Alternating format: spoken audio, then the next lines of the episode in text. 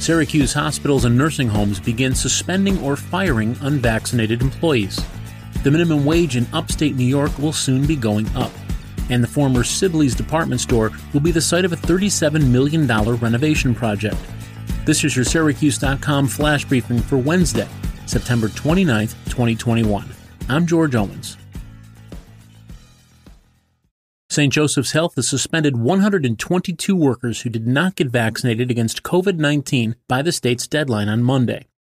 The workers, who were suspended without pay, will be fired if they don't get vaccinated by October eighth, Saint Joe's said. Saint Joe's said that as of Tuesday, ninety-six point eight of its three thousand eight hundred ten employees are vaccinated. The state mandate requires hospitals and nursing home workers to get vaccinated or lose their jobs. Kelly Quinn, a Saint Joe's spokeswoman, said, quote, "If they get vaccinated, they are eligible for rehire and we would welcome them back," unquote. Suspended employees who get vaccinated and return within one year will retain their tenure, she said. Crouse Hospital reported seven unvaccinated workers who did not qualify for medical or religious exemptions or to permanently work from home lost their jobs. The hospital said its employee vaccination rate is ninety-four percent. Upstate University Hospital, Syracuse's largest hospital, has not yet reported how many of its workers refused to get vaccinated. Loretto Health and Rehabilitation, Syracuse's largest nursing home, said it does not have a final count yet as to how many employees opted to resign instead of getting vaccinated. The minimum wage in upstate New York will increase five point six percent at the end of twenty twenty-one, according to the state labor department. Minimum wage for upstate workers will go from twelve dollars and fifty cents an hour to thirteen dollars and twenty cents an hour. The change takes effect December thirty-first and affects employees everywhere outside of New York City, Long Island, and Westchester County. The seventy cent an hour increase means an extra twenty-eight dollars a week for someone working full-time at a minimum wage job.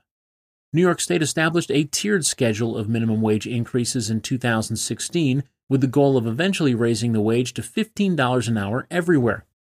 Minimum wage workers in New York City already earn fifteen dollars an hour. Although the goal is also fifteen dollars an hour upstate, annual increases for the region are determined each year by the Commissioner of Labor, based on economic indexes, including the Consumer Price Index. A planned thirty-seven million dollars redevelopment will turn a large section of the long-vacant former Sibley's department store in downtown Syracuse into a mix of commercial and retail space and apartments. The project will breathe more life into a building that drew shoppers downtown for two decades, but has been mostly vacant for the last ten years.